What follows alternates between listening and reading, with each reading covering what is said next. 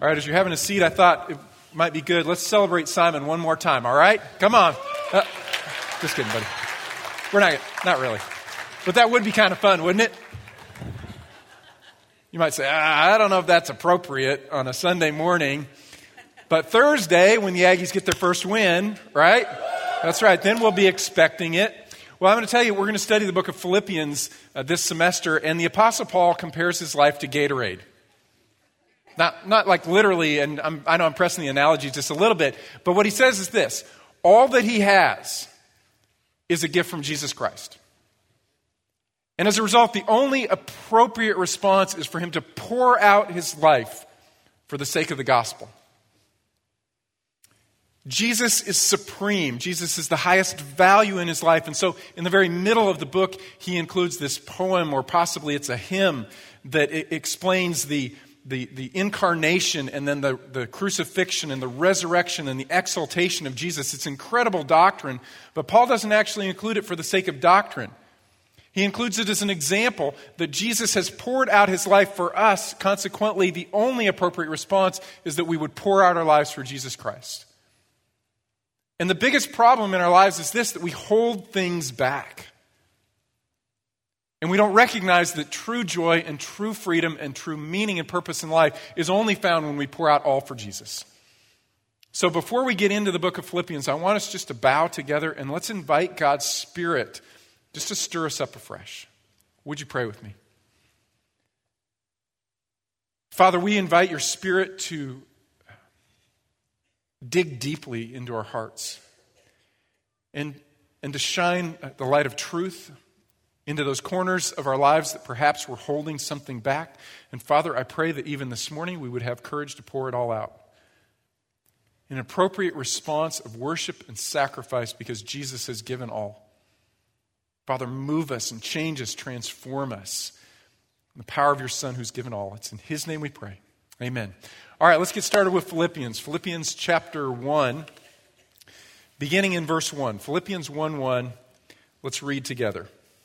Paul writes Paul and Timothy, bond servants of Christ Jesus, to all the saints in Christ Jesus who are in Philippi, including the overseers and deacons, grace to you and peace from God our Father and the Lord Jesus Christ.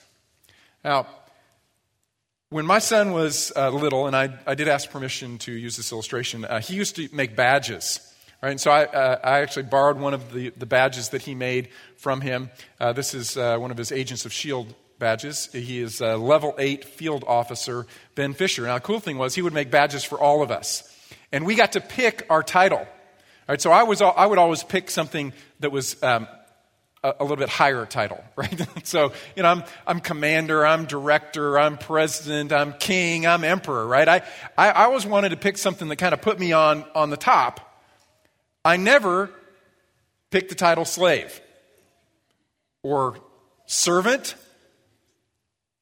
I always picked something that gave me power and authority. You'll notice in Philippians chapter 1, Paul starts with the phrase slaves. And if you're like me, I'm using New American Standard, which is one of my favorite translations, but it totally misses the mark on Philippians 1, verse 1. Paul's not saying bond servant. There's no ambiguity about this. Paul is saying we're slaves of Christ. We're those who don't belong to ourselves. Someone else purchased us and owns us. And Paul says we're slaves of Christ. And, you know, naturally we kind of go, I don't, I'm not sure how comfortable I feel with that term. Knowing what it means to be a slave. But in fact, if you look throughout the entire New Testament, the apostles frequently describe us as slaves of Christ. In fact, if you want to turn back to the book of Romans, keep your pla- mark your place here in Philippians and turn to Romans chapter 6. Paul will frequently describe us as slaves of sin and slaves of death. We are born into this world loyal to sin and consequently moving toward death. That is, we are born separated from God and we're continuing on a path of separation that will end in eternal separation because of this slavery that we have to sin and death. Romans chapter 6 and verse 16, he says, Do you not know that when you present yourselves to someone as a slave for obedience, you are slaves of the one whom you obey, either of sin, which results in death, or of obedience, which results in righteousness. Now, in Paul's theology in, in Romans chapter 6, he says this uh, The moment that you believe in Jesus Christ, you're actually removed from slavery to sin and death. And you're moved into slavery to Christ, which Paul says is actually freedom. Now, he says, live like slaves of Christ and enjoy that freedom. In other words, you're, you're, you're, released from this necessary bondage and loyalty to sin and death, but every single day you have to choose to live consistent with this new identity, which is you are a slave of Christ. And Paul embraces that title for himself because he realizes slavery to Christ is the only actual true freedom that anyone can ever experience. Right? We're, we're going to be slaves to someone. It's either sin and death or it's Jesus Christ, and this is where we find life. In fact, one commentator, Douglas Moo, in his commentary on Romans, wrote this. He said, Freedom is deliverance from those enslaving powers that would prevent the human being from becoming what God intended. Genuine freedom isn't that, that I can pursue all of my passions that can destroy me. No, true freedom is that wisdom and longing, understanding, and power to pursue the things that give life. And so he goes on, verse 17. But thanks be to God that though you were slaves of sin, you became obedient from the heart to that form of teaching to which you were committed. And having been freed from sin, you became slaves of righteousness. You were loyal to sin and consequently death. But now, having believed in Jesus, you can have freedom and life. Therefore, live in that freedom. Right? Pour out your life to Jesus Christ. And it may be for those of you who are coming back into town, you're starting a new semester, maybe you're starting a new job. It is a moment that you can have, in fact, a fresh start. And it may be that there is something in your life that you've hidden away and you've tucked away.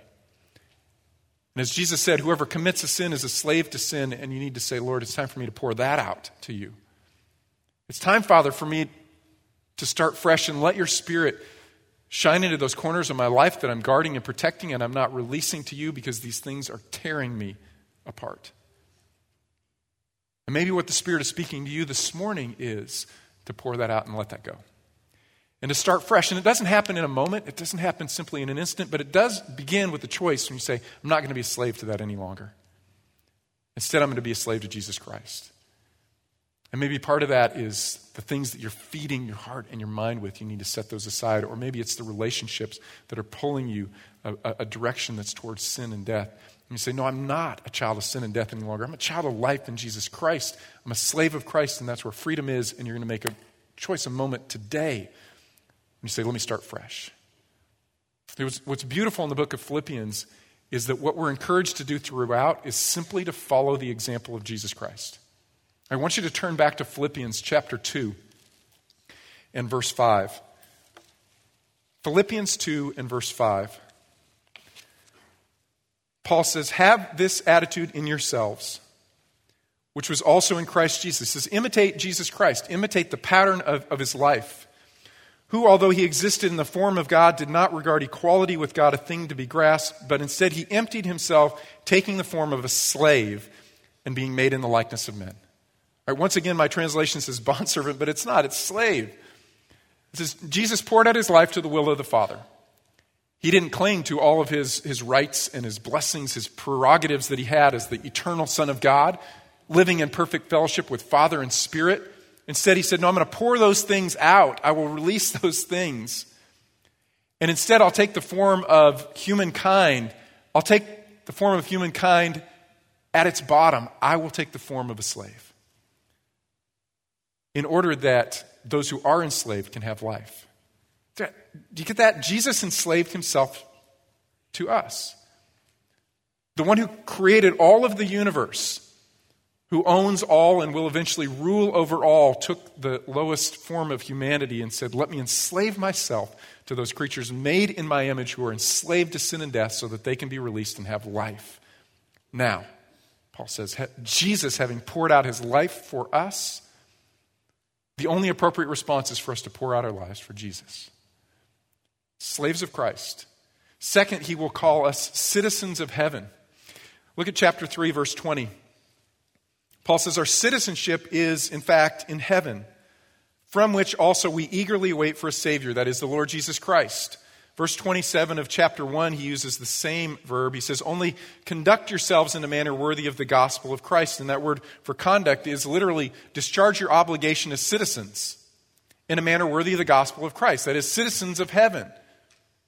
Now, this concept of, of citizenship is actually enormously significant in the book of Philippians. So, what I'd like to do is I'd like to give you a little bit of background on Philippians and the city of Philippi to kind of help you understand why citizenship is such an important concept. So, turn with me to the book of Acts, chapter 16. Acts chapter 16 and verse 6. Uh, Paul wrote this letter to the church in Philippi um, in about AD 60 or 62 from a prison cell in Rome.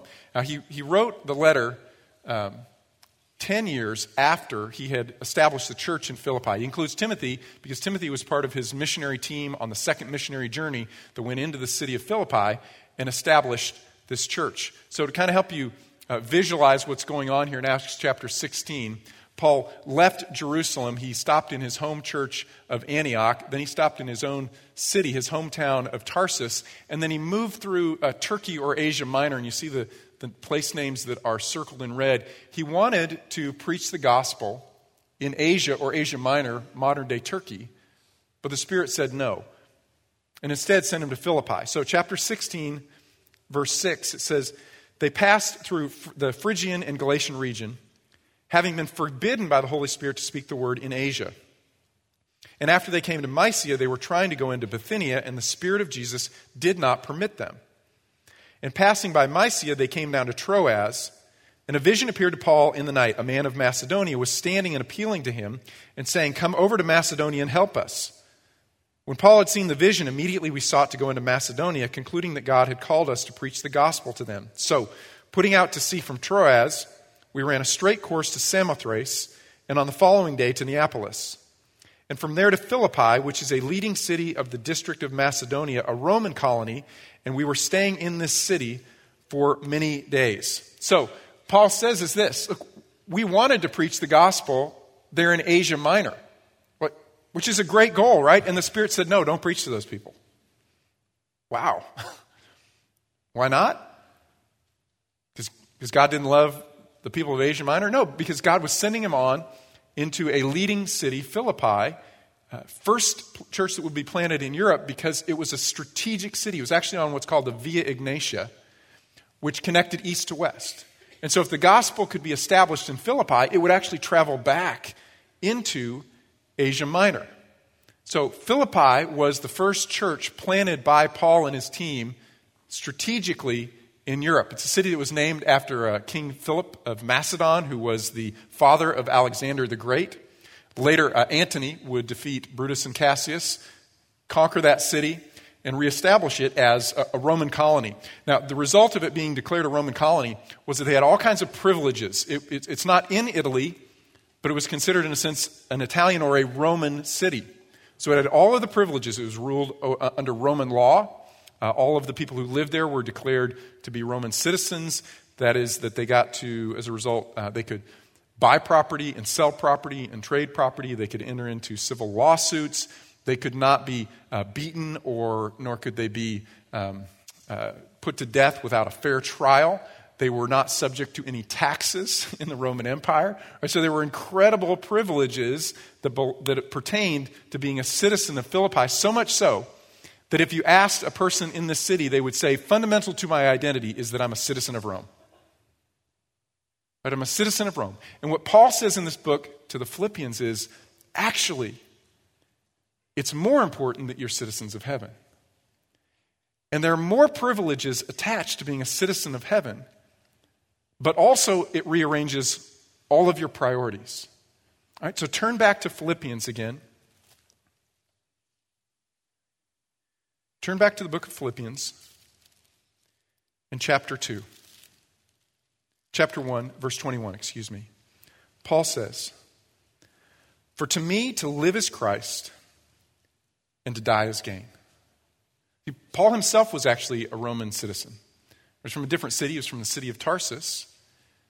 And it was really valuable. There were times when Paul claimed his Roman citizenship, but there were other times when Paul didn't claim his Roman citizenship. In fact, when he went into the city of Philippi, they began to preach. He ran into a, a small group of women who were worshiping by a river, and Lydia, was one of them. She trusted Christ. She was an influential merchant in the city, and other people began to trust Christ. And one day, as Paul's walking through the city, he sees uh, there's this young woman who's following behind him, and she's possessed by a demon. She's crying out, and, you know, and you're, you're, messengers of the living God. And Paul actually gets annoyed, I guess, in the power of the Spirit, he's annoyed, turns around and says, Out, demon, just cast the demon out, just like that. The girl is healed. She's, she's uh, you know, back in her right mind, but her owners are now frustrated because they can't make any money off of her any longer by telling fortunes. And so they grab Paul they throw him into prison, they beat him, and leave him there, bloody and wounded. Remember the story? And then there's a, an earthquake that night, or the gates fly open, all the bars fly open, and the jailer is about to kill himself because he realizes, boy, if the prisoners are gone, I, am dead anyway. So he's about to kill himself. And Paul says, don't do, don't do any harm to yourself. We're all here. So the jailer comes in, he sees everyone still present, he bandages up Paul's wounds, and he says to them, What must I do to be saved? You're different. You're different. That night, he and his whole household trust in the Lord. Next morning, he comes in and says, You know what? The magistrate said, You're, you're good to go. Just, you can leave. And Paul says, I don't think so, because we're Romans. He could have claimed that citizenship the night before and avoided the beating, but he didn't. He did claim it the next day so that he would have the freedom to come back into that city anytime he wanted. See, he took advantage of his Roman citizenship when it would further the gospel. And when, when it wouldn't further the gospel, the Spirit said, Take the beating. He took the beating. Right? His highest loyalty was to his citizenship in heaven. Now, when I was a student at Dallas Seminary, I had a, a really close friend, and I've told some stories about him before. Um, his name was Babu. So, those of you who've been around a while have heard me tell uh, Babu Pimplekar stories. I remember one time uh, after we'd known each other for a while, uh, Babu and I were, were having a meal, and he was, a, he was an evangelist and church planter in, in India. We're having this meal, and he said, Brian, when you graduate, I want you to, to come to India and uh, plant churches with me. I said, Well, Babu, you know, that's really impossible because, uh, as you know, India is not granting missionary visas, so I can't, I can't move to India. I can't do that. I could come in for a week or two, but I couldn't move there. He said, Oh, Mr. Brian, there's a solution to that. All that you have to do is just give up your U.S. citizenship and become Indian. I was like, oh, you know, kind of laughed like you did, a little nervously. Oh, no, no, I can't do that because I couldn't have dual citizenship. And he said, that's right, you'd have to give up your U.S. citizenship and become Indian for the sake of the gospel. And I had to, I had to do a little business with the, the Lord in that moment. Like, would I be willing to give up this thing that really is you know, it grants me a lot of privileges, and I really kind of appreciate it. And I like traveling around the world with that U.S. passport. And I was born into this country. There's a lot of identity that I have in that. Would I be willing to give up that for the sake of the gospel? Would you?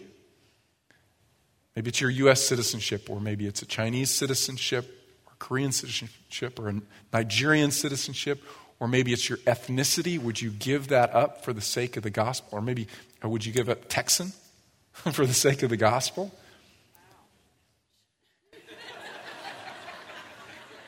That's the only one that got a reaction. It's Texan. That's awesome. My kids remind me that I'm not a Texan, but they are. I appreciate that passion. Would you give it up? So you have a lot of rights and privileges and entitlements and blessings that God has given to you in your life. And you know what? They may be absolutely wonderful things, but would you surrender them if in surrendering them you could further the gospel of Jesus Christ? So, what Paul is saying is this pour out your life for the gospel. Pour out these loyalties, which may be good things, but they're not as important as your loyalty to Jesus Christ and to his kingdom. That is your highest loyalty. That is your transcendent loyalty. And if you're gripping it and clinging to it, it may be drawing your heart away from what really matters, which is the gospel of Jesus Christ. So pour it out. Right? First, Paul says this pour out your earthly loyalties. Second, Pour out your self reliance and your self righteousness. Look at chapter 3 and verse 4. Paul says, If anyone else has a mind to put confidence in the flesh, I far more. Circumcised the eighth day of the nation of Israel, of the tribe of Benjamin, a Hebrew of Hebrews, as to the law, a Pharisee, as to zeal, a persecutor of the church, as to the righteousness which is in the law, found blameless. Now, what's interesting about this list is normally when Paul talks about himself, he usually talks about all of the things that are broken in him and the things that he's done wrong. But here, he gives, a, in a sense, this is like his human highlight reel. So, look, if anyone else could be really confident in who they are in themselves, it's me. I come from a very religious family that circumcised me on the eighth day from the most religious and moral nation on the earth that has this moral code which transcends the moral code of any other nation. And among the people of that nation, I'm the top. I'm the best of the best. I'm a Hebrew of Hebrews. In fact, I'm a Pharisee. I'm the strictest of the law keepers, even insofar as I persecuted the church because I believed they, that they were undermining the law of God and blaspheming. Paul says, Man, among my countrymen, he will say in Galatians, I was exceedingly cutting past all of my contemporaries. Right? Anyone who could rival me, I was far and above, more righteous than they were. In fact, he says, As to the law, and the righteousness which comes from the law, I was completely blameless. A little bit of pride there. Huh? But what Paul recognized was this even his love for God's word and the righteousness of the law was separating him from God because it was actually just producing pride in him, not humility and dependence. So in verse 7, he will say, but whatever things were gained to me, all these things, which actually, in a sense, they're, they're uh, other than persecuting the church, these things are good things.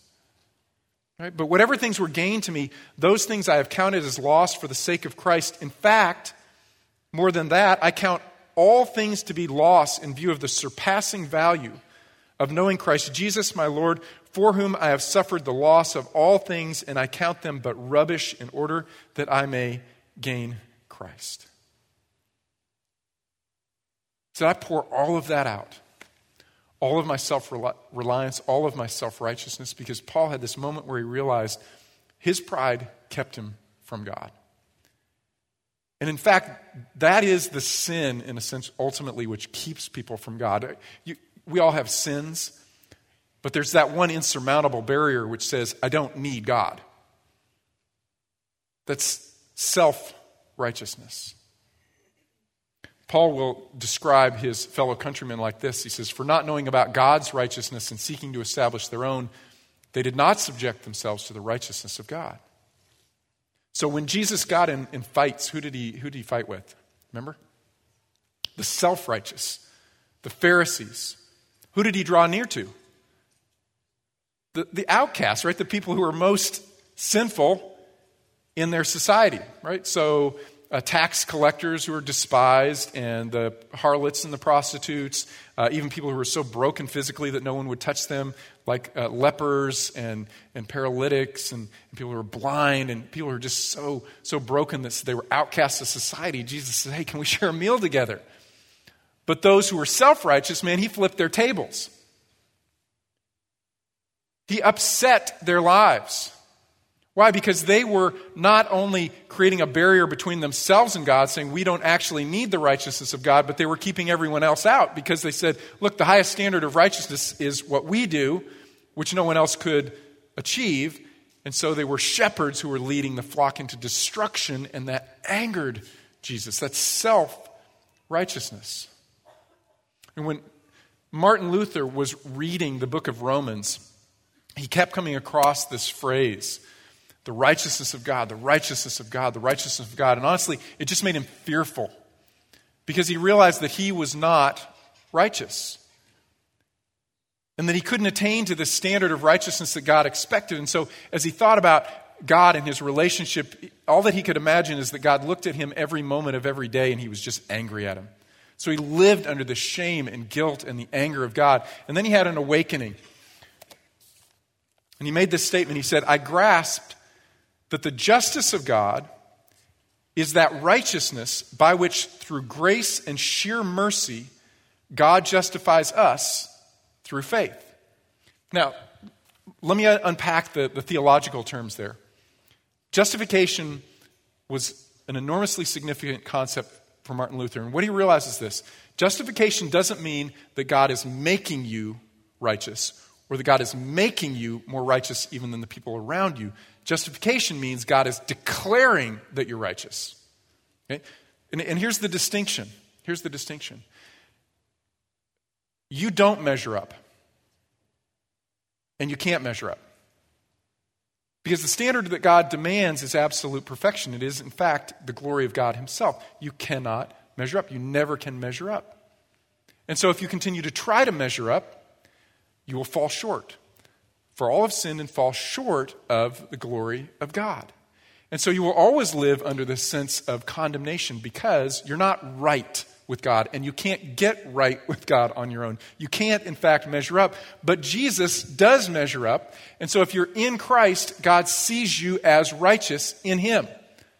But you've got to surrender all of your sense of self righteousness and instead just claim the righteousness of Christ as a gift.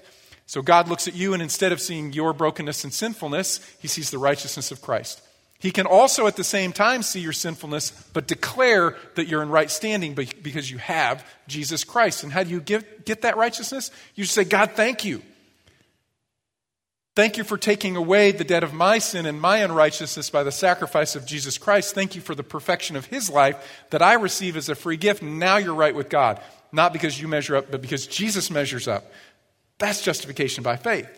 That's the righteousness of God given to you as a gift. But you can't get to that point until you surrender a sense of self righteousness.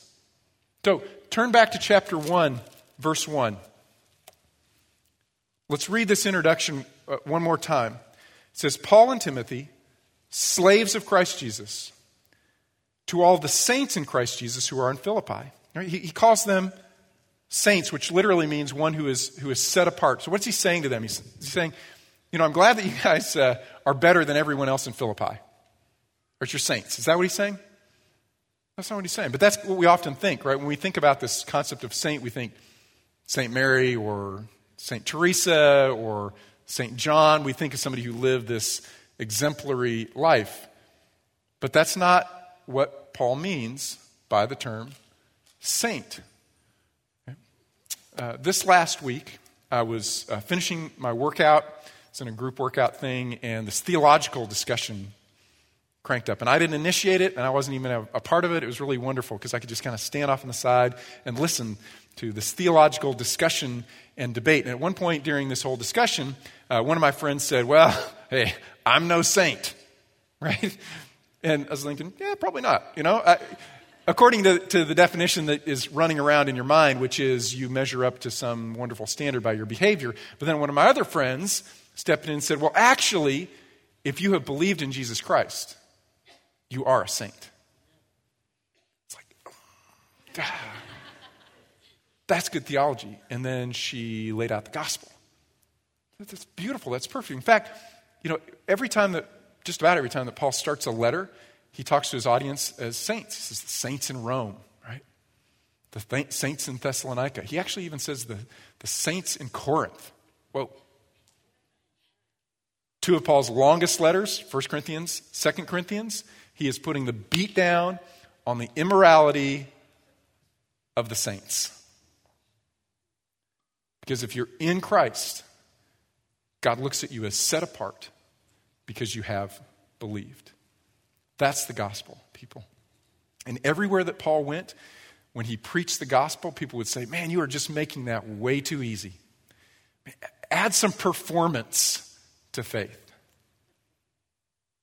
Paul said, There is no performance. There's never performance that is good enough. None of us will ever measure up by our performance.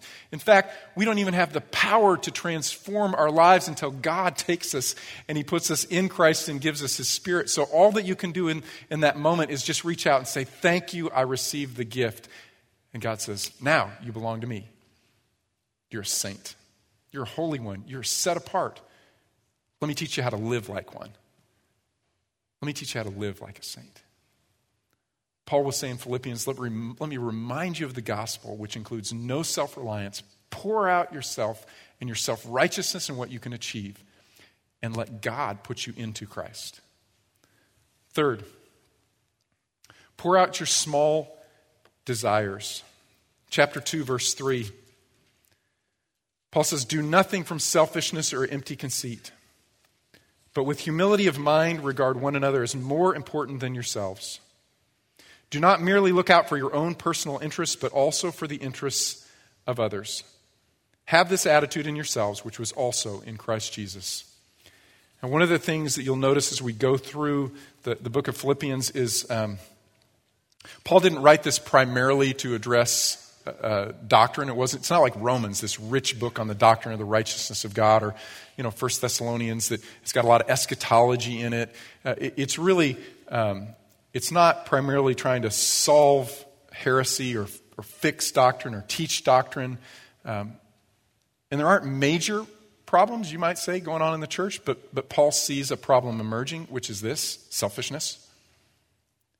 So, what's happening in the church is that people are becoming more and more and more and more concerned just about themselves and their own needs. And the result is that the work of the gospel through them is beginning to be crushed. Selfishness is really critical. Well, you know, it's, it's actually, that's kind of the gravitational pull of the human heart. In time, what happens, unless God's Spirit is working, is that we become more and more and more and more focused on ourselves and what we want, what we need, what we desire. We begin to become even more and more focused just on our family or our tribe or our people. And what the Spirit of God is, is He comes in, He breaks up that selfishness, and He begins to point us outward. And so, as you read the book of Philippians cover to cover, which is what I'd like you to do this week, just sit down and read it once, take you about 10 minutes maybe. And what you'll notice is this this is a, this is a missionary prayer letter.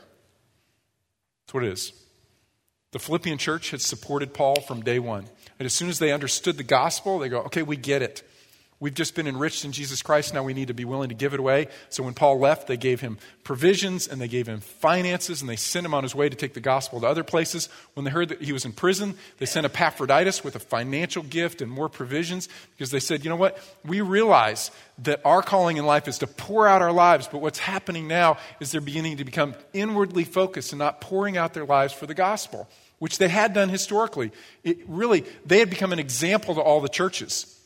The church in Philippi was the church that Paul held up to the Corinthian believers, 2 Corinthians chapter 8, and he said, You realize the Philippian church is a poor church, but they begged me to participate in the gospel. They begged me to jump in financially because they realized that all that they had was a gift from Jesus, so they wanted to pour out their lives. But they had to get over this insidious self centeredness which was creeping back into the church. They were beginning to care about things that really didn't matter that much. When I was little, I used to, um, I used to collect baseball cards. And I had hundreds, maybe thousands, a lot, a lot of baseball cards. And I spent hours with my baseball cards. Right? I'd take them out and I'd look at them and I'd read the statistics and I'd put them into protective sleeves and I'd sit down with my friends and we'd spend hours looking at each other's cards and maybe trading cards and getting in this bargaining thing. We spent hours and hours and hours with my baseball cards. I loved my baseball card collection. And um, several years back, my kids were pretty small. I pulled out my base- baseball cards because I wanted my kids to enjoy my baseball card collection with me. And you know what? They were completely bored. They had, they have no, they don't care at all about baseball cards. In fact, when I die, they will throw my baseball cards away. They won't care at all. I, I hope that they at least realize there's some value, put them in the garage sale. But probably they'll go, this is a hassle, and put them in the trash. They don't care about my baseball cards. And I have come to the point where I don't really care about my baseball cards that much either. In fact, I, I don't remember the last time I pulled my baseball cards out at 53 and sat on the floor looking at my baseball cards. I don't value my baseball cards that much either. I, it'd be great if they got a little bit of money from them, but I don't really care.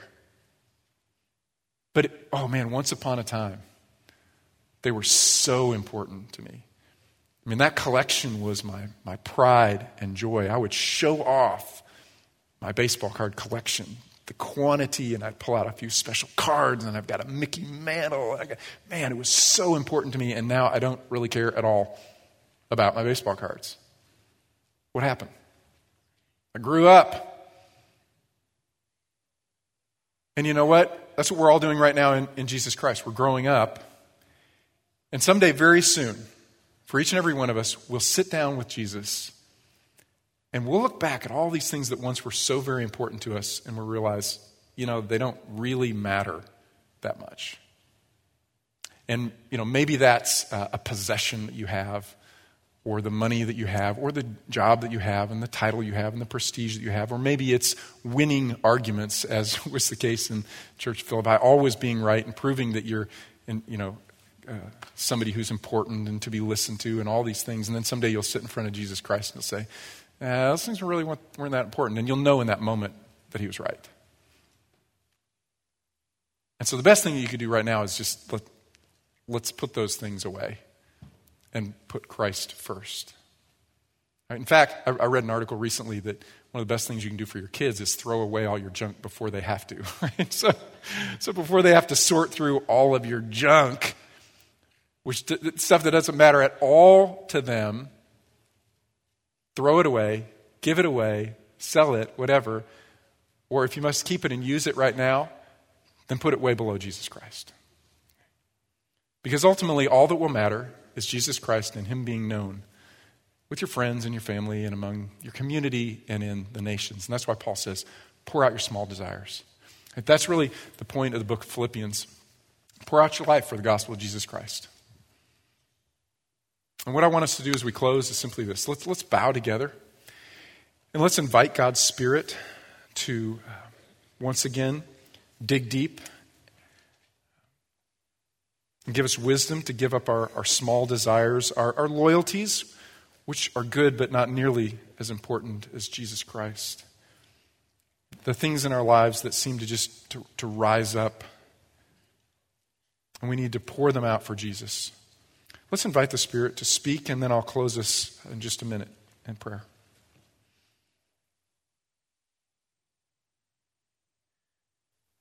Heavenly Father, we confess it's a frightening thing, but what we need most is for your, your spirit to, um, to reveal